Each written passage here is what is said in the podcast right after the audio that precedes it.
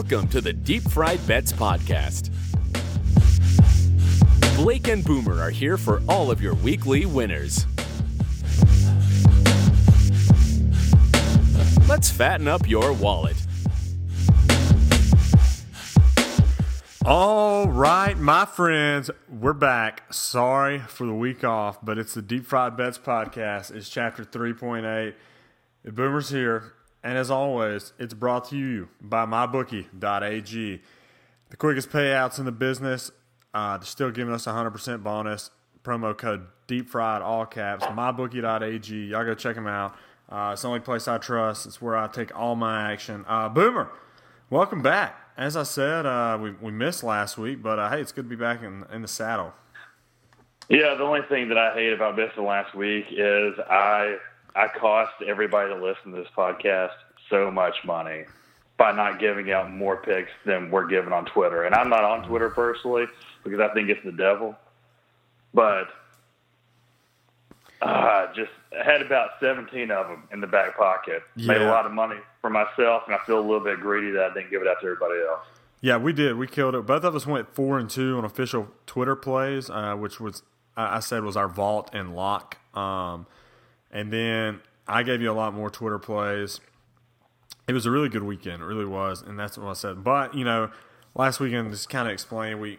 I had a work event run a little late Wednesday, so that's why we didn't do it. And Thursday, we had a couple guests fall through, and we don't want to come back to back without any guests, so that's why we didn't we didn't come at you last week. Um, and it was just you know wasn't the most inspiring slate. Turned out to be a great weekend, but you know you can't always predict that. But speaking of guests, we got a really good one tonight. Uh, really excited about this. Peter Burns, uh, y'all know him from SEC Network, ESPN, uh, college football guys. Really good stuff. Uh, we'll get to him here in a minute, but uh, like I said, Peter Burns is going to join us here in just a minute. Um, but yeah, so let's like I said, we both went four and two on our official like podcast picks last week as far as the vault and uh, Stone Cold Steve Austin like of the week.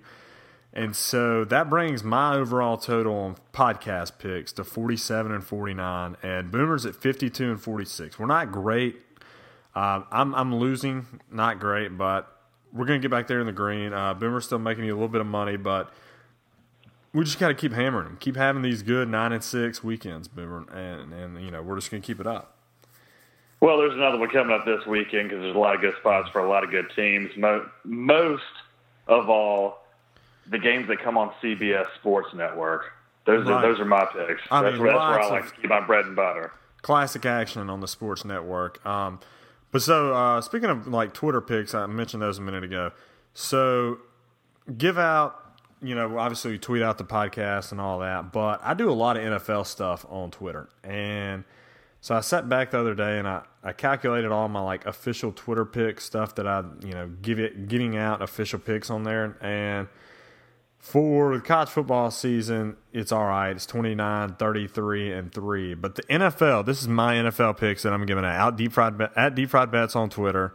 Free to follow. I'm not charging you a damn thing.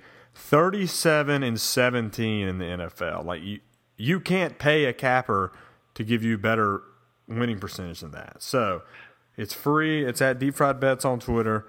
Just tell your friends. Like that's all you got to do. You don't even have to do that, but we want you to. I mean, why not spread spread the wealth a little bit? Um, so we'll get to some more NFL I- picks here in a minute. I I cannot believe that you just went ahead and threw out that you suck at picking college football games right there. I mean, it is.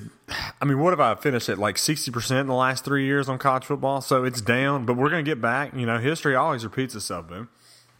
I'm just saying, if you were a used car salesman, then I mean, Jesus, you'd have about two Pintos and a lima bean out there on the front yard ready to sell. Right. Trying to peddle that As shit. of right now, of course, uh, the NFL, man, I got that shiny new Rolls Royce. I'm gonna be moving off the lot in about five minutes. Um, but no, uh, we'll get some more of those.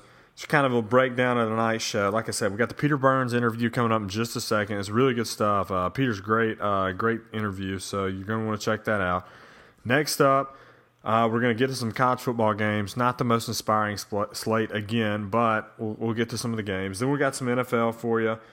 And then, as always, we'll get to the Vault and the Stone Cold Steve Austin lock of the week. But let's get to that uh, Peter Burns interview again. Peter from the SEC Network. Y'all check this out. It's really good stuff. All right, folks, we'd like to welcome Peter Burns uh, to the Deep Fried Bets podcast. Peter comes to us from ESPN, the SEC Network. Uh, you can find him on Twitter at Peter Burns ESPN. Peter, how you doing this evening? Good. I like anything deep fried. So whenever you guys ask me to be on it, I'm like, this is a perfect fit. Uh, luckily, I'm a skinny guy, so I can eat all the all the bad food I want, man. yeah, absolutely. We're uh, we're down here in the South, so you know, I figured what better way to uh, to get the gambling thing incorporated than deep fried. I was gonna say, hey, I'm, I'm fine with that. I uh, I like Raising Cane's. I mean, anything basically. If you put it if you put it deep fried or chicken I'm, in good shape. So uh, yeah, I'll, I'll, work with that. Nice. All right. Well, thanks again for joining us. Um, so let's talk about the college football season a little bit. We're in week eight already, coming up this weekend, starting uh, tonight. This the actual games start, and then we've got big SEC slate this weekend. So, what are your thoughts of the season so far? Uh, you know, I kind of think it's it's you know, there hasn't been a ton of surprises. I think for the most part, we kind of thought um, you know what, what what we saw. I, I think we go back and look at probably what happened between Ohio State and Oklahoma. Right. I, I was surprised. Uh, not necessarily that that happened, even though I mean, it, you know, Baker Mayfield was fantastic. I was surprised he planted the flag in the middle of the field. that was awesome. Uh, but I was surprised how many people wrote off Ohio State that early, and uh, you know now with J.T. Barrett looking a little bit better. Uh, I think that's probably been one of the biggest surprises to me. Uh, very surprised, obviously, that Syracuse was able to beat Clemson. I thought Clemson, um, with their defense, really just was not going to get shook. Uh, and, and if they were going to fall, it was going to fall on a Friday night. So I think that was a little shocking. And frankly, last weekend, I thought what shocked me was LSU beating Auburn. Right. Uh, you know, I thought Auburn. Um, you know, as far as their defense had been clicking, Jarrett Stidham looked a whole lot better. This is a team that was ripe with confidence. Um, and I mean, you know, you get up to a twenty nothing lead I could argue the the, the twenty nothing you know blown lead to LSU was just as bad, if not worse, than what A and M did uh, against UCLA in Week One when they blew a thirty four point lead on the road. So. Um, you know, a few surprises, but overall, kind of, uh, kind of what we thought we'd see. Alabama's pretty solid. Penn State's pretty solid. Michigan's defense looks good, uh, and, and the Georgia Bulldogs are uh, are holding their own. Right. So who's the who's the most disappointing team to you this far? Is it, is it Florida State or do you have another team?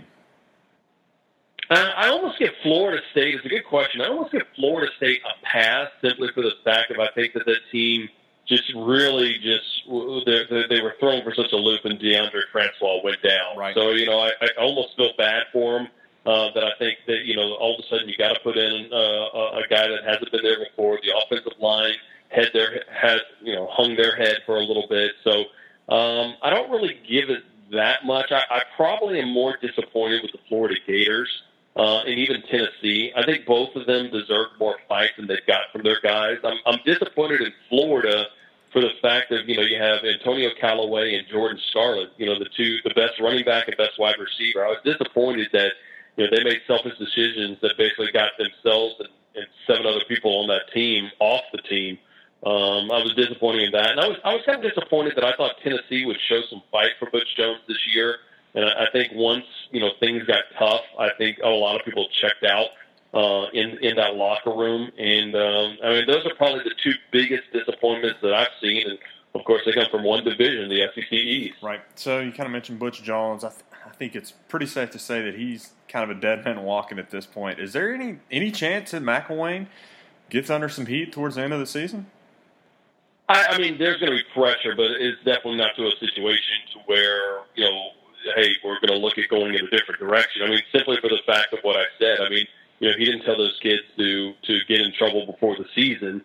Um, you know, and he didn't tell half of his team. I mean, last week I think they had 23% of their roster uh, was unavail- un- uh, unavailable to play, whether that be through suspensions or or injuries. So, wow. um, know, I, mean, I think for them, what they look at is he needs to commit to Felipe Franks if he believes that's going to be the guy, and and they need to develop an offense that that you know is going to showcase what they can do. I mean, you know, McElwain was brought in from from his time at Colorado State, and I followed him when I was in Denver, uh, and he turned Colorado State into an offensive juggernaut within his third year. Now, granted, he's been dealing with you know duct tape and baling wire at the quarterback position, but They needed to get a little bit better. They need to have a game plan. They don't really necessarily have one right now. So um, I don't think there's pressure. I mean, McElwain took two kind of bad teams um, to the SEC championship game. Uh, he won the East twice, so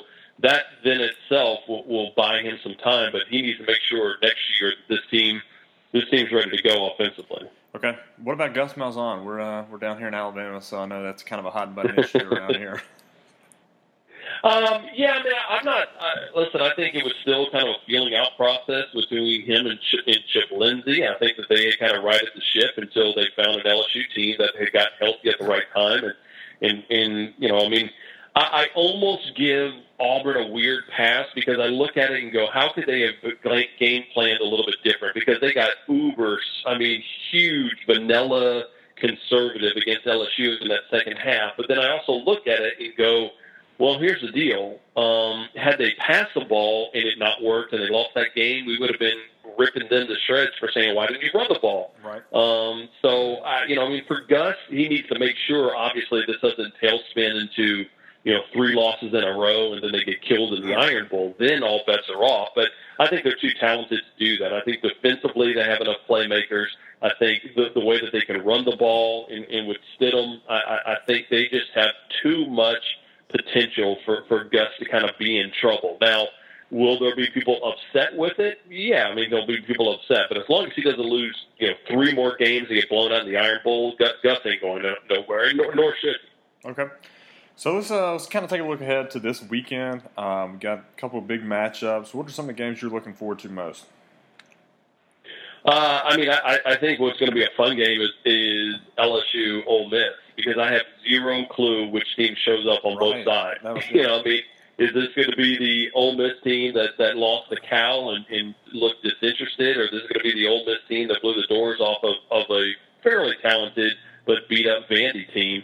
Um, and again, I, I, I listen. I said before the season on a lot of interviews and podcasts when I host Finebaum, LSU could go ten and two, and they could go six and six, and nothing would surprise me. And it's almost like a week to week thing for LSU right now. Is which team shows up. So I, I, I'm intrigued with that one, and I'm also really intrigued about Alabama Tennessee. I mean, I mean it's just nuts. You, you know, Tennessee is a 35 yep. point underdog. Uh, just.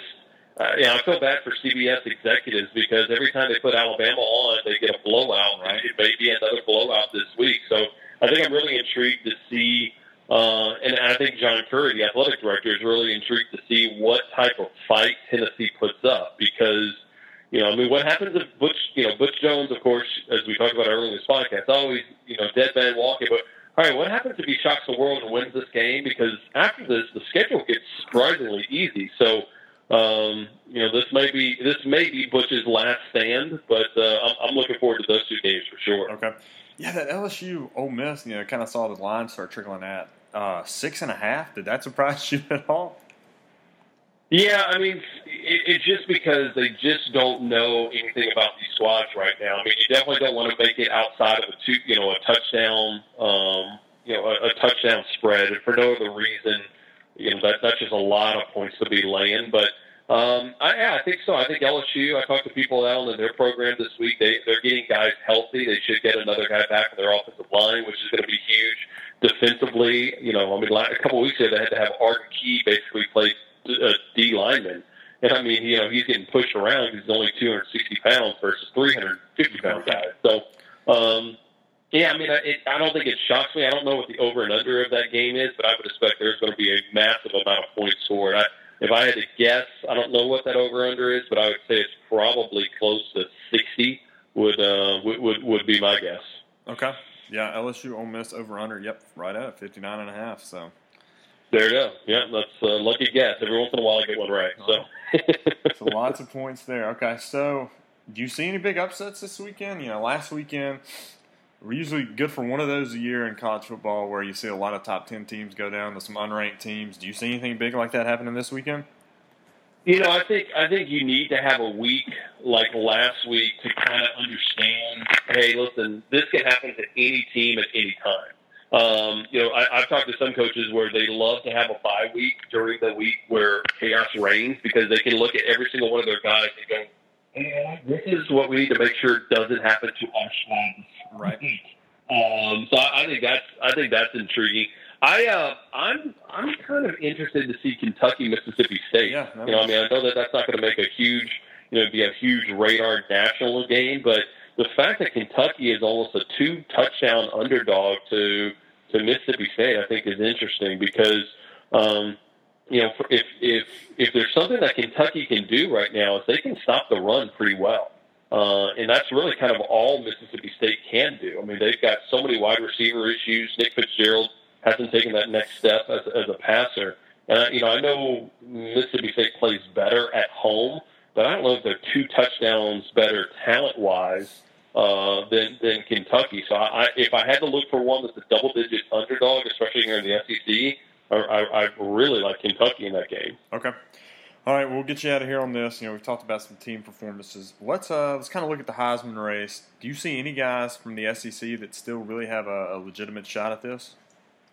Boy, it, it's tough. I mean, Stidham was going to be that name, and then obviously with them kind of crapping the bed against LSU, I think his his hopes uh, of any outside run uh, are gone. Derrius Guice has never been 100 percent, um, so you throw them out. So really, the only two that you kind of look at have a shot um, and I don't think it'll be Nick Chubb simply for the fact that they've got four good running backs at, at, at, at Georgia, and Kirby's trying to keep them all healthy. The same thing with Alabama. I mean, David Har- Damien Harris would be one of those guys, but everybody still wants to talk about Bo Scarborough right now, so he doesn't get that credit. So, um, and I don't think they're going to feature Jalen Hurts enough passing the ball that he's going to get a lot of love. So and I think that's fine with with Saban. Saban's not into individual awards. He wants all these guys to to, to be on the same page for a team. So uh, I still think it's Saquon Barkley is the guy to beat right now. Bryce Love, obviously, the the sheer numbers he puts up, but I think it's really tough for a back Pac-10 or Pac-12 guy to kind of win the Heisman because so many voters just have this other bias where they're not watching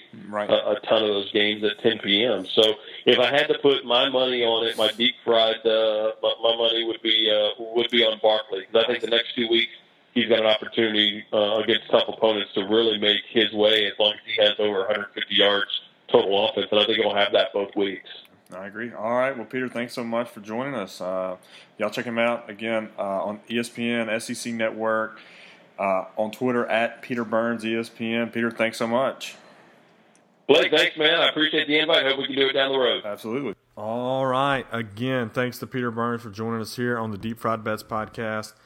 Um, good stuff. Really insightful stuff. Always good to get some uh, SEC Network, ESPN voices in here. Here's some good stuff. But boom, let's talk some college football. It is week eight of the college football season, which I hate it, man. This is the fastest time of the year.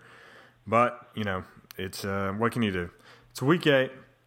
Uh, not the best weekend in terms of marquee games, but at least it's not, you know, at least game day is not at James Madison this weekend. You know, we got Penn State, we got Michigan. That's probably the most marquee matchup on the schedule. But we're going to kick it off Thursday night. I hate that we don't get. You know what? I want to talk. You mentioned you mentioned the uh, James Madison game day last week. Right. Talk about an upset last week. Lee Corso made it down nine airplane steps dressed like a doofus. That was, I mean, that was some compelling stuff. People say that he's done, he's washed up. Not me. That dude's still got at least two more months in him. Oh, all right. Well, that was the upset of the weekend then. Um, Lee Corso down nine nine sets of stairs. Um, yes, we're gonna kick it off Thursday night. Houston is playing Memphis, and you know last year this was the the Tom Herman game. If you ask me, you know Houston big favorite going into that. Memphis beats them outright because it's very clear that Tom Herman was already going to Texas. But uh, you got Memphis plus three traveling to Houston. Uh, Thursday night. Boom, what's your take on this?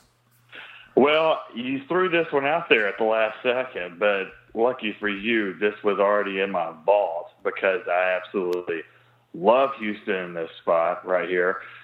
Three getting three points or given three points in this situation on a Thursday night against a Memphis team that had a pretty damn good win last week against Navy makes no sense to me whatsoever. And some people would say Houston kind of messed up their uh, their bed sheets a little bit last week with that uh, with that horrifying loss. Why why set the line at three on Thursday night. I'll tell you why. Vegas, bunch of greedy, filthy animals over there. Whenever they sniff an upset or they sniff a side, they're going to go ahead and try to get you to go the other way. Right now, lot of lot of tickets and a lot of action coming in on Memphis. For probable cause, I would go for them too if I did not already talk to a few other people on this game. Hammering Houston in the spot, it might even get down to two and a half. I'd wait. It's not going to go up unless some big money like Billy Walters comes in and hammers the Houston Cougars. Go ahead and take them. Pad your bank account for the weekend. Okay. Um. Yeah, I'm. I'm to be on the other side on this.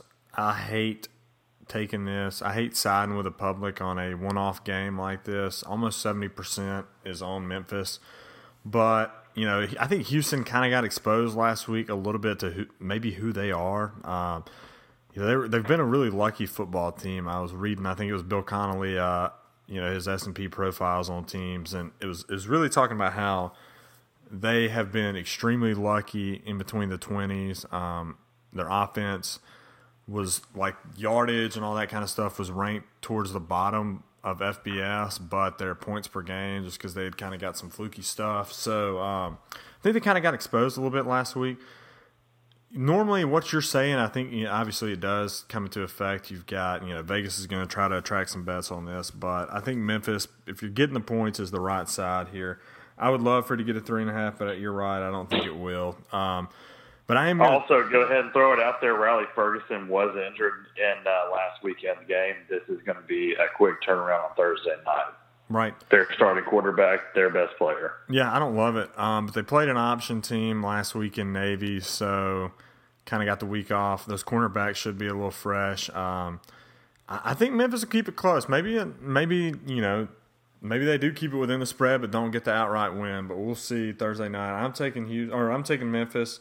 Don't love it, but you want to take Houston though. Your subconscious wants you to take Houston. I mean, you're coming out here loving the Cougs. It's kind of got me all fired up, but I'm still gonna I'm gonna stick where I'm at. I'm gonna stick with the uh, the Memphis Tigers Thursday night. So uh, next up, we got some Friday night games for you. I believe there are four Friday night matchups this weekend. Again, none of them very good, but that's where some of the best money is made. Uh, last Friday night, if you would have had a parlay with the Clemson money line along with the California money line, you probably wouldn't be listening to this podcast right now because you'd be uh, naked showering yourself with uh, thousand dollar bills. Uh, but we got a, a, ah, a, couple of Friday night games for you.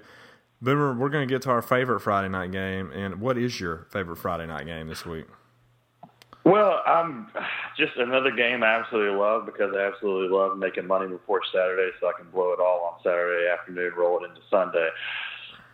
Right here, I'm I'm a big Wolfpack guy. You know, I've been all over NC State all all year so far. They've uh, they've had quite the season, and I'm going to hop aboard the uh, Nevada Wolfpack train. Okay, Sticking I think this is an abs- think think this is an absolute perfect spot. Air Force got to get ready for another uh, Service Academy next weekend. Um, Colorado State, not a, not a terrible football team. I mean, some people might say they hang in there with the best of them. Nevada only lost by two last week. Usually, I don't. I'm not a week to week guy, but I think that was impressive. Week before, they beat a super mediocre Hawaii team, and you know, I mean, they've had some bad losses along the way, but getting six and a half at home on Friday night, I, I think that this is a great spot for Nevada to catch Air Force. Yeah, I like that. That was uh, my second game, but I'm going with the Lobos, New Mexico, at home. Colorado State, uh, New Mexico is three and three and they're they're sniffing a bowl, man. They're sniffing it. They got it in their sights. They have not been to a bowl in uh, forever. I think they've only been to one ever, and uh, they got hammered last week against Fresno State. Absolutely hammered, but. I think this is a good comeback spot for them. The public all over Colorado State. Um, and I think this is an opportunity, you know, at home on a Friday night, New Mexico. Bob Davie, he'll have a he'll have a people he'll have some butts in the seats out there. Um, it won't be a complete no show by the crowd. I think you're getting seven. You're at home. You're Friday night, and it. Uh, you know, coming off a real bad beat last week, getting beat 56 to nothing. Um, I think they'll show up to play. New Mexico plus seven is my favorite Friday night play. And let's get into Saturday. Uh, it's where the big boys play. And again, not the best action of all time. But we're going to start it off in the Big 12. A game, Boomer, I just kind of want to talk about a little bit because we haven't been on Oklahoma State in a while. It's been a while since we talked about the Pokes. Uh, you got Oklahoma State, the Cowboys, minus seven, traveling to Texas. Uh, Texas, seven point home dogs. I'm usually backing Tom Herman when it comes to being an underdog, but I don't think I'm going to this time. I, I can't believe I'm saying it, but I'm gonna I'm gonna lay the seven on the road, and uh, I can't think of too many times I've done this. But I, I, really like what Mike Gundy's got going on down there. I think I picked Oklahoma State to make the playoff this year, and I think that they're going to start having to torpedo some names. Like Mason Rudolph, he, he deserves to be up there in the Heisman conversation. He should be the top quarterback, in my opinion. Him or Baker Mayfield. And it's games against Texas where you really throw your name out there. So I think Rudolph tries to show out if he can on Saturday morning. Uh, you're getting or you're giving seven, but I think you'll be all right. Gets you a ten point, maybe a fourteen point victory. So give me the Cowboys. Boom. Who you got?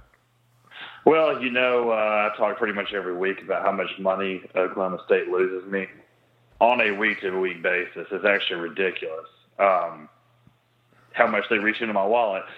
That being said, I love punishment. I don't know how to help how to help it. I've kind of got the Stockholm effect when it comes to Oklahoma State. So I'm going to go ahead you know, I'm going to take the points at home with Texas and let it ride. Oklahoma, obviously, very impressive. They kept the game that close last week when I thought it was going to be a blowout. Is Oklahoma good? I don't know. They got Baker Mayfield, who's pretty damn uh, hot right now. So and hot right also now. Beat a, also beat a uh, pretty good Ohio State team. We'll see later in the season. Did not beat a very, right. uh, very not good Iowa State team, though. Yeah, well, uh, shit happens at noon. You know that. That's where you make your money. Right. This is that being said, Oklahoma State is seven and one against the spread. Uh, last uh, last eight home games, they're not playing at home. Texas is five and zero oh against the spread. Their last five games overall. Usually, I think that, streak comes to an end. Not this weekend. I think Texas' defense has grown up a hell of a lot. I think Tom Herman's grown up a hell of a lot, and their damn offense is a bunch of tough SOBs. They're going to keep it close. You know, I mean, would would you agree that six and a half really does not make sense in this spot? I think it just went up to seven on Bovada or some of your friendly offshore accounts. So yeah, I'll take the seven. seven. I mean, you're you're right. Tom Herman in in an underdog spot is usually a good play, but at some point, Oklahoma State's really going to have to show out and get Mason Rudolph in that Heisman conversation. I think that starts on Saturday. Um, next up, we'll go. We'll get to it. I guess the quote unquote marquee matchup of the weekend. You got Oklahoma State, or I'm sorry, you got Michigan traveling to Penn State, uh, Happy Valley. Michigan beat Penn State. Was it 45 to 10 last year? Just obliterated them. Um, and then, of course, Penn State turned around, beat Ohio State, and caused all kind of havoc. But um, a little surprised to see this at nine and a half, ten. I figured this would be about a touchdown spread. I know Michigan's offense is nowhere near what it was last year, but their defense is still really good. Uh, Penn State has not. I mean, they've been good, but they struggled. I mean, last second play to beat Iowa on the road. This is going to be a, one of those whiteout games, so you know the place will be rocking. Uh, Boone, what's your take? Yeah, I mean, I, I'm only going to be on this game if I finish half a handle of Texas homemade vodka on Saturday. I mean, that's the only way that I'll be that. That being said, once it happens, I'm going to be on Michigan because I'm getting nine and a half. I get it's a whiteout game, but how often does that really make a damn bit of difference? I think it actually puts a little bit more pressure on the home team to show out and blow the damn brakes off of the uh, competition coming in. James Franklin, that his whole mentality of being a head coach is going to come back to bite him in the ass one day. That being said, I think if they're up by a touchdown, they will definitely kick a field goal to cover right. with two minutes left. However, Jim Harbaugh, they've already lost. So Jim Harbaugh in the underdog slot, I just I think he's going to have those damn guys ready to go. Nine and a half too much. I agree. I was thinking this would be about a seven and a half point Right. spread. People would, them Vegas thinking it would get bet down to seven and make it a damn even matchup. The fact that it came out at nine and a half, I, I think that they're just undervaluing Michigan after the Michigan State loss severely. Yeah, I agree. Uh, I like Michigan here a lot too. You know, I picked Penn State to win the Big Ten, but here's my theory on this. Um, so since Penn State or since Franklin's been there, this is uh, he hasn't had very many ranked versus ranked matchups. This might be the first one, and he has not been an underdog or a, a favorite against a ranked team yet. And I know that coaches swear I don't look at the spread. You know, we don't talk about that. That's they know it. Like it's it's a different mentality going into this game expecting to win than the same spot last year against an Ohio State team where you know probably around the same time of the season last year it was another whiteout game at home at night. They were the underdogs. Nobody expected them to win that game. They did win it. Now everybody's expecting them to win this game. Um, Saquon Barkley's phenomenal. Trace McSorley's been really good or pretty good this year. Hasn't been as good as he was at the end of last season, but I mean, expectations have to start creeping up. You're a top three team now. Um, you know, possibly they might be number two. I don't know. I can't. I don't know the exact AP order, but you know, expectations they weigh. I mean, these are 19, 20, 21 year old kids. So I think Michigan plays well here in an underdog spot. Don't think they play well enough to get the outright win, but I could see this being like a 24-23 Penn State needing a, a late field goal to win this thing. But I like uh, I like Michigan plus ten, plus nine and a half. I'll buy the hook just to be safe. I usually do when it's in this kind of situation, but uh, I like Michigan here a lot, and that's uh that's my take on that game. And next up, another marquee Saturday night matchup. We got USC and we got Notre Dame. Um, quietly, just two one-loss teams. Um, not many people are talking about this game like you figured they would be. Uh, playoff elimination game. Saw Herbstreit talk about that today, and completely agree. Whoever loses this is definitely out of the playoffs. So I think you'll see a little bit more urgency from both sides. Boomer, who you liking? Yeah, I mean, you know, I hate that this game and the Penn State Michigan game are at the exact same time because I would tell you, whoever the first game was, if the favorite won, the underdog was going to win this game, just straight up odds, odds wise. That's the way I'm looking at it. In this game, since you got to bet them both at the same time, I, I like Notre Dame. Their only loss came to what we're seeing is actually a pretty badass Georgia team this year. Georgia's strengths were running the football. USC does not have that ability. I feel like Notre Dame's defense, defensively on the back end, they're going to be able to keep up with USC. Three and a half is a is a little much for for my taste. That being said, Brian Kelly, I think, has figured out what works for his offense, and that's running the damn football. I, I see this being maybe a touchdown, maybe one of those odd four point games. It's going to be close either way. I feel the fact that it's in Notre Dame, both teams have something to play for. Notre Dame, I mean, they haven't had a, great season in a long time. This could potentially be it. So I agree. Whoever loses this game is out of the contention the rest of the year. No, Yep. no question about it.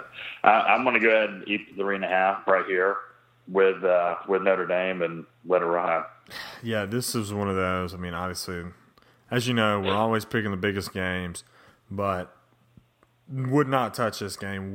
Will not have any money, like you said with the uh, the the handmade American Texas vodka uh, comment a minute ago. It, it's going to take a, a handle and a half to get me to bet on this game. Um, not interested at all. But if you got to make me pick a side, I guess I'm going to take USC just because I think there's a little more value in being an underdog. Um, you know, they might can score late if they are behind, that kind of thing. I mean, Darnold hasn't been great.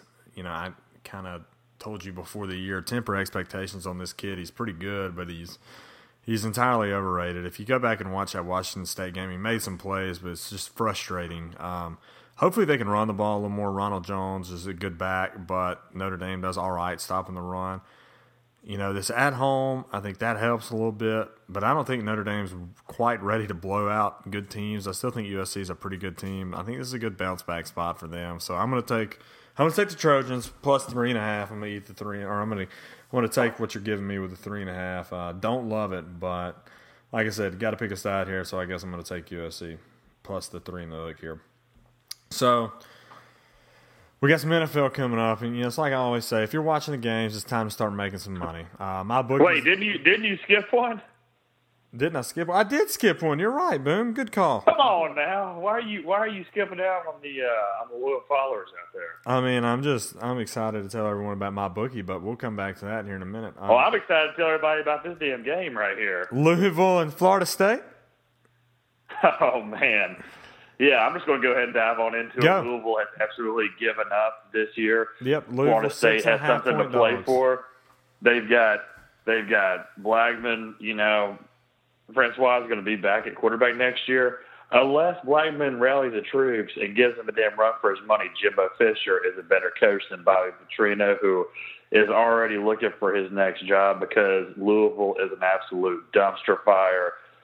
Uh, Lamar Jackson might transfer midseason and just get paid somewhere else. Very to play unprecedented, football. but you know, Yeah, yeah. Hey, who knows? But Louisville does not have talent. Their season's over. They've got a bunch of players on their team that have nothing to live for. They're not going to play in the NFL. They're probably not going to go on to get meaningful jobs in their life.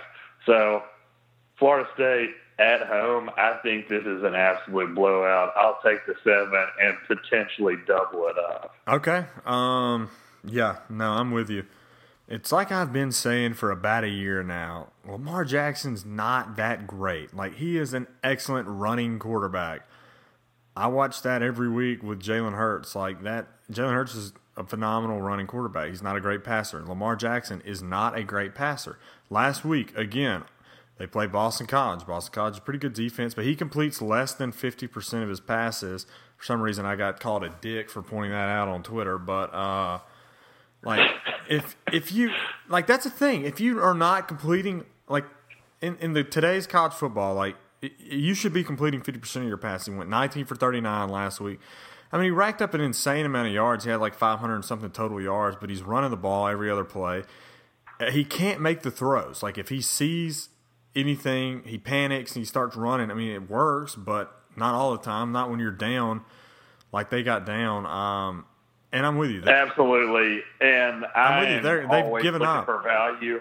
Yeah, I'm always looking for value, and I would say any team that loses to Boise or loses to Boston College will have some bit of value the next week because of the line inflation. Nope. That's not the case right here. No, I mean you're, last right. week, last week showed that they have given up. This is a 12 o'clock game. They're not going to want to be there.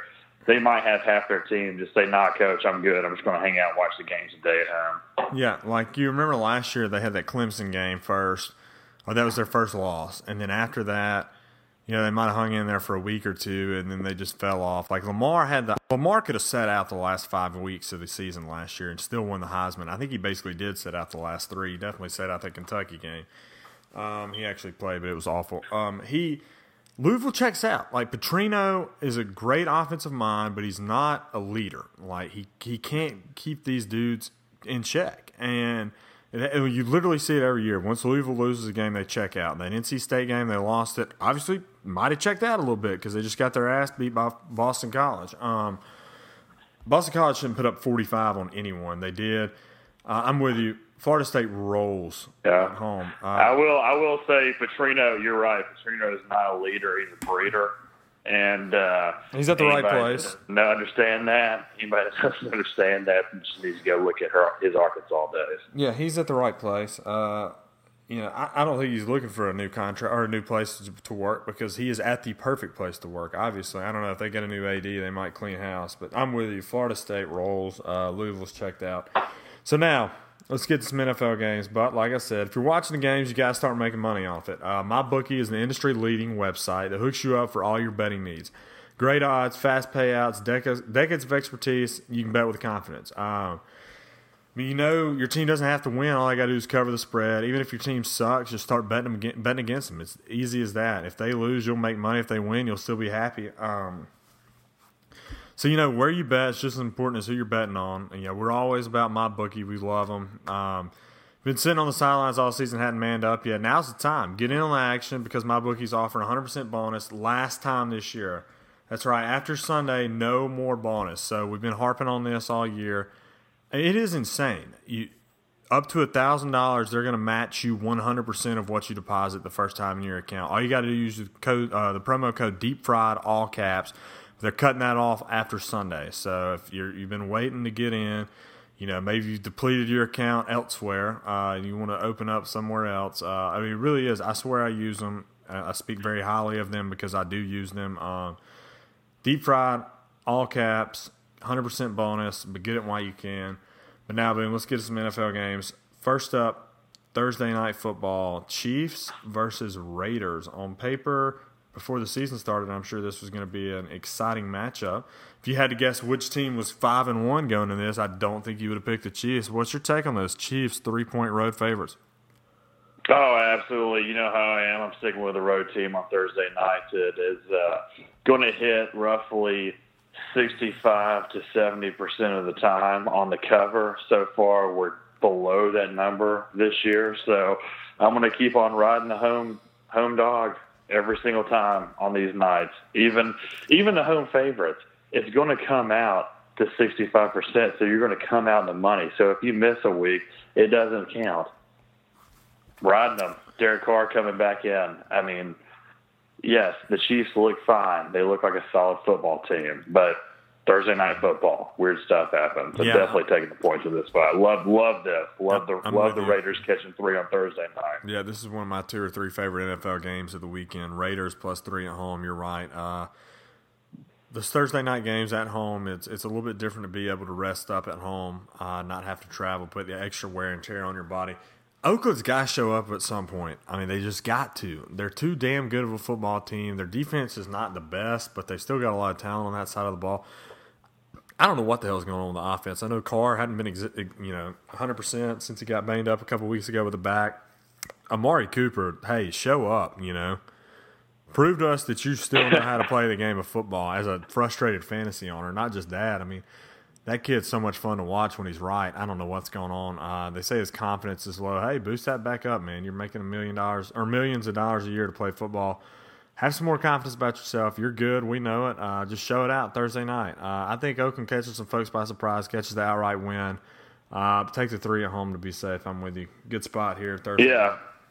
And I will say that me investing in the Raiders tomorrow night, uh, there is zero faith in Amari Cooper winning that football game for uh, for me. I, I'm counting on literally everyone else around Amari Cooper in tomorrow night's game, No. but Amari Cooper probably is not going to be the uh, deciding factor. Ah, kid's still talented, man. He's got to show up at some point. Um, all right, so next up, again, we don't really have. We only had a couple scheduled NFL games this week. Uh, next one's the Sunday night game, which we're all looking forward to. It's the Super Bowl rematch, one of the greatest Super Bowls of all time. Touchdown Tommy uh, coming da- coming back down uh, twenty-eight to three. Boomer, you live in Atlanta. I'm sure you've seen those numbers uh, from time to time. Uh, Patriots three and a half point home favorites. Public actually split on this. I was a little surprised. I thought that the public would be all over the Patriots at less than a touchdown. They're not. Uh, three and a half point home favorites against the Falcons. What's your take on this? Yeah, I mean, the fact that the public is not all over the Patriots in this spot makes sense because most people like to bet on a high powered offense. Everybody sees that Julio Jones is still on the field. They, they're saying, oh, three and a half is definitely going to be a field goal game. It's not. It's not. The Patriots played like absolute dog shit earlier in the season at home. They straight up lost on Thursday night to a good Chiefs team. That's not going to happen again. The Patriots are still a good football team. lost at home They're to the still Panthers. the best team. They're still, yeah, yeah. They lost at home to the Panthers, and that is what has taken their value down to where this is only three and a half. I'm definitely eating the three and a half points right here. I, hate looking back and the Falcons losing to the Dolphins because Right. this spread would have been Yeah. more. Yeah, and that was just total bullshit and skews the line a little bit this week going into it. That being said, I mean, for sure, the Patriots cover this. I love actually getting to pick them and feeling good about it when I don't have to eat 13 and a half points. So give me the Patriots right here Yep. all day. All right, so let me ask you this. I mean, we're human beings. These guys, maybe except for Julio Jones, are human beings. Um, like, there's got to be a psychological thing going in there. There, I mean, the twenty-eight to three is going to be everywhere. I'm sure those barstool idiots will have something where they go out and put, you know, they'll probably hand out the twenty-eight to three shirts that they sold. Like something there's got to be a psychological. I know that they're oh we're over that. You know we're on to this year. No, like you walk in there, you that that's going to start bringing. It's like PTSD. Ah, we had a 25 point lead in the Super Bowl with three minutes left in the third quarter and lost the damn game. Um, it's it's a psychological thing, and you know nobody's really talking about this right now. But Atlanta's offense has not looked that good this year. Um, Right. That's mainly because Mohamed Sanu is a decision factor right. I mean, on their second rec- he yeah. may not think he's that good, but he is a he valuable takes. part. It's not just that. Yeah, he takes guys off Julio. You can't just double, triple cover Julio every time when you got Sanu out there. Um, it's not. I mean, we're not talking about that. I'm talking about Shanahan being gone. I'm talking about. I, I've seen Steve Sarkisian in action. How the hell he got that job still baffles me, and it's kind of showing right now. Offense is down. They haven't really lost that many weapons. I mean, Sanu hurts, but I think it's more the coordinator. Um, I- I'm with you. I love the Patriots at home Thursday night. They'll be ready to. I mean, they'll be fired up. Um, you know that they want to show that that wasn't just some fluke that comeback. And Atlanta, like I said, I mean, we're human beings. I know you don't want to talk about this, and you don't want to act like it's a realistic thing, but you know, psychological issues have to come into this. It, you know, PTSD is not the best word, but it's you know, obviously we're comparing football to war. No, I mean, there's but it's something. It's a psychological thing that's going to pop up in some of those dudes' brains. I'm I'm rolling with the Pats minus three and a half at home on Sunday night. And next we'll get to the Monday night game. We got the Chiefs and we got the Washington Redskins. Uh, or the Chiefs. I'm sorry, the Eagles and the Washington Redskins. Uh, the Eagles are four and a half point home favorites. Monday night. Boomer, who you like here? Yeah, I'm rolling with the Redskins right here. Those extra two points of where the line's supposed to be is because the Eagles are having a long week and have shown that they are totally overvalued. People are saying they're the best team in the NFC. They're No. going to go to the Super Bowl this year. They're not. They're not. They just won a lot of games, and they've won won a lot of surprising games. Most notably, last Thursday night, that I had the damn Panthers on, thinking it was going to be a good spot, which it should have been. It should have been. There were about five different times that the Panthers could have covered three, and they chose not to. This spot on Monday Night Football, five is way too much. This is a field goal game. It could honestly go either way, but it's going to be close for sure. Give me the Redskins plus five. Yep, I'm with you. I uh, love the Redskins. Yeah, I'm I'm hoping this gets somewhere to six, six and a half. Um, I think Washington wins this outright. There's too much hype about uh, Philadelphia. Wentz is good, but like no, like remember last year? You know, he started off. I think they started off three and zero, and he looked like a world beater. And everybody's like, "Oh my god, you know, how did this kid not go one overall?" And then they kind of fell back down to earth. Like he's got to have his fall back down to earth moment at some point this year. I know they surrounded him with some weapons, and that offensive line is really good, but he's going to come back down at some point. Uh, Washington's defense is surprisingly pretty good, um, and I think that I think the Redskins will get it done outright Monday night. I'll take the Yeah, they also had their letdown game last week against a very shitty 49 San Francisco 49ers team. Right. So that's not going to happen again. That's where they got. I mean, I can't believe five's coming into play. You're not going to get six in this game. I'll tell you right now. If anything, it's going to go down to four and a half, possibly four before game time on Sunday. I, I don't know. I think you could inch up there. Um, and I think what this is what three point game if uh, both teams are on a bye last week. Oh yeah, for sure, easily. I mean, you know, with the way that the Redskins played um, a few Sunday nights ago against the uh, Kansas City Chiefs, then maybe it's a two and a half point game. Yep. I'm with you. I think uh, Washington's definitely play there. All right, so that's our scheduled games. But now it's the most important time. It's the moneymaker. It's the vault. Boomer, who are your five favorite picks of the week?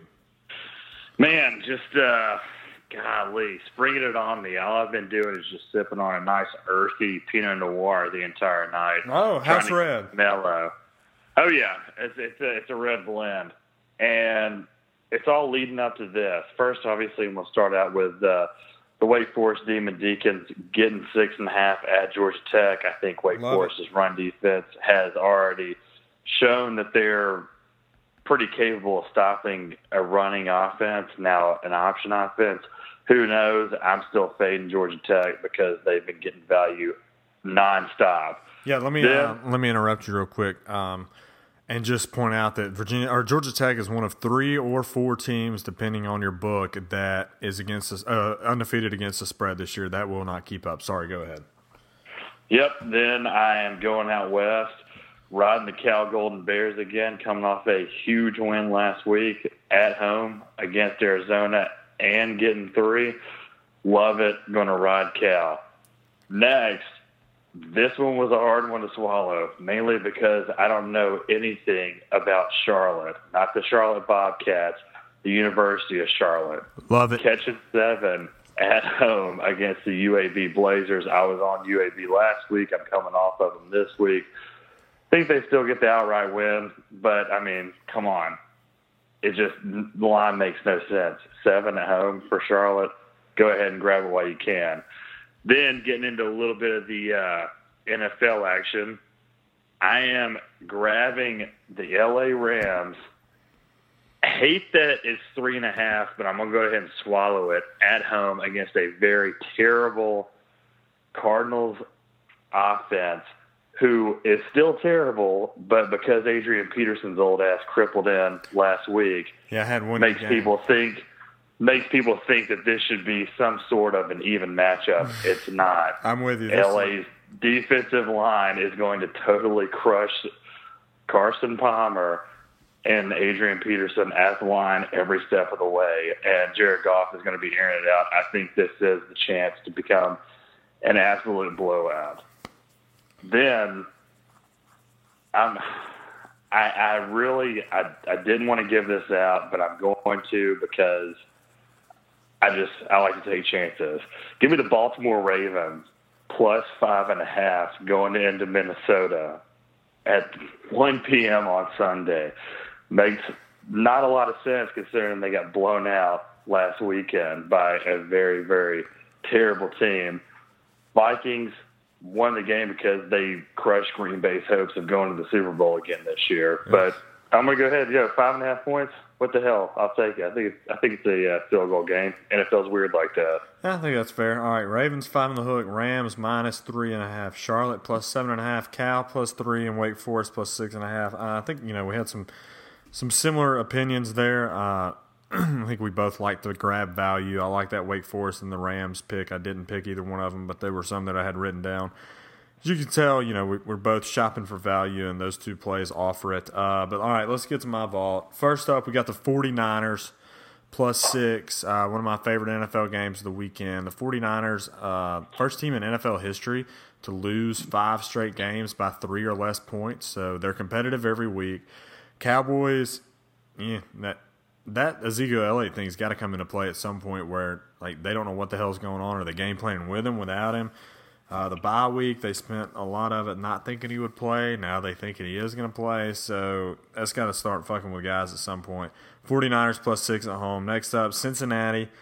You're getting seven against SMU. Uh, Luke Fickell will have those boys. Uh, he'll have them ready to roll against SMU. I like what SMU's doing. Chad Morris is building a good program there, but Cincinnati's at home. They're catching seven points. I'll take the seven there. Uh, hopefully, not get blown out. Uh, next up, we got Kansas, the Jayhawks, baby. 39 point dogs against TCU, playing in prime time. And you know why they're playing in prime time? Because the last three or four times these teams have met, TCU's won outright, but I think the margin of points has been like one, two, three, and one. Like, um, they play these teams, they play each other close every single year. TCU is 7 and 0. They've looked really good. It's time to start, you know, kind of looking for a letdown. They always have one of these. TCU's not going undefeated. I'm just going to go ahead and tell you now. They're probably not even going to win the conference. Uh, Gary Patterson's kind of skated by. Last week, good win in Manhattan, Kansas, but it was a weird, a really weird game that it had like several delays. Um, I think Kansas keeps it relatively close. Definitely keeps it within 39. Next up, we got South Alabama, four and a half point favorites against Louisiana Monroe. Public's all over, all over Louisiana Monroe for some reason. South Alabama, uh, mini bye week playing last Wednesday, beat Troy at home. They're at home again, four and a half point favorites. I'll, I'll eat the four and a half, take them. Next up, we're taking Navy, plus seven against Central Florida. Navy, really good as an underdog. Um, Scott Frost, who is Central Florida's head coach, has actually been playing. Uh, he's been playing scout team quarterback this week to try to prepare for the option. Uh, that's weird. That's really weird. Got to take away from preparation a little bit, and uh, you know he gets knocked out one good time, and you know a little concussion action. But I like Navy plus seven. They are good as underdogs. So let's roll through this one more time. South Alabama minus four and a half, Navy plus seven, Kansas plus 39, Cincinnati plus seven, and the 49ers plus six. All right, boom. Let's bring him in. Cold beers, chugging. Stone Cold, Steve Austin, lock of the week.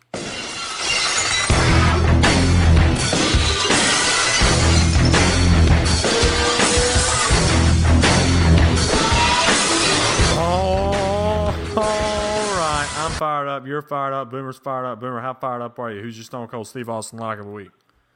Well, I'd be more fired up if uh, we were giving out the same game twice, which we are. I am giving out the New Mexico Lobos catching six and a half at home against that Colorado State we already touched on. Yes, they're a decent football team. Are they six and a half point better than New Mexico. Actually, just went to seven as I'm watching it. As I am watching it, doing Yeah, this podcast, just went to seven. we started. Just went to seven while I'm speaking. Literally in the past ten seconds, went to seven. I I don't know what to say here other than I want to make sure that everyone's bank account is full on Saturday morning to go ahead and dive on into the fun. Take them, take New Mexico, catching the seven points. Yep. Hey, well, uh, the pick's so nice they had to be made twice. Twice. Uh, you had a nice pick in your vault, the Charlotte 49ers. And I have a nice pick in my Stone Cold Steve Austin lock of the week, the Charlotte 49ers, baby. Uh, our friend Ryan McGee over at ESPN does a column called the Bottom 10 every week, the 10 worst teams in the, in the college football country. And uh, Charlotte's pretty, pretty, pretty, uh, pretty locked down in that number one spot. They are not very good. Uh, they lose a lot, and they're at home this week. But you know they're playing. They're playing UAB, and good for UAB. They're doing some nice things in the community, and uh, they're getting some wins. You know they've already over their Vegas win total for the season, so good for them. But like I said, this Penn State thing against uh, Michigan, there's a whole different ball game playing as a favorite as opposed to playing as an underdog. UAB's been a good feel good story this whole year. Now people are expecting things out of them. Seven and a half points. Like they haven't, they didn't, they didn't play football. Their program did not exist the last two years, and now they're seven and a half point favorites, six or seven weeks into a new season. Uh, I think this pumped the brakes a little bit, folks. Charlotte has been playing football these past two years. Um, let me give you another stat 91% as I speak right now of the public are on UAB. 91%. I'm going to back the 9% all day, every day. Charlotte plus seven and a half for literally every cent my bookie will let me put on it. You know what? You're back to the nine percent because we are the one percent. We are the 1%. Where all the, all the money comes from this podcast right here to turn you into the one percent. That's right. Go ahead and have at it, folks. We're the single percenters here, and we're taking Charlotte plus seven and a half on Saturday against the UAB Blazers, and that's my Stone Cold Steve Austin lock of the week. Boomer, hell of a week on here. Lots of winners were given out today. Uh, like I said, stay tuned on Twitter. 37 and 17 NFL picks for your boy over here. Uh, we're only going to continue to do better on those, and we'll have more college football plays. We're going to get a lot better. We're, we're, I mean, we're. I feel it right now. This might be. We're, we're just killing it right here. Hell of a weekend. Boom. What you going to send the fine people off with? Oh man, I mean, just a bunch of damn winners, and uh, you know, go ahead, splooge a little bit. Get in on those noon o'clock games. Get on those one o'clock games. Get on those midnight games, Yeah. and just you know, never chase, never chase. Always chase. Um, but let's do it. Let's have a good weekend. Check us out Twitter, Facebook, Instagram, on iTunes. Tell your friends. Again, thanks to Peter Burns from ESPN SEC Network for joining us. That was great. And uh, we'll catch you next week.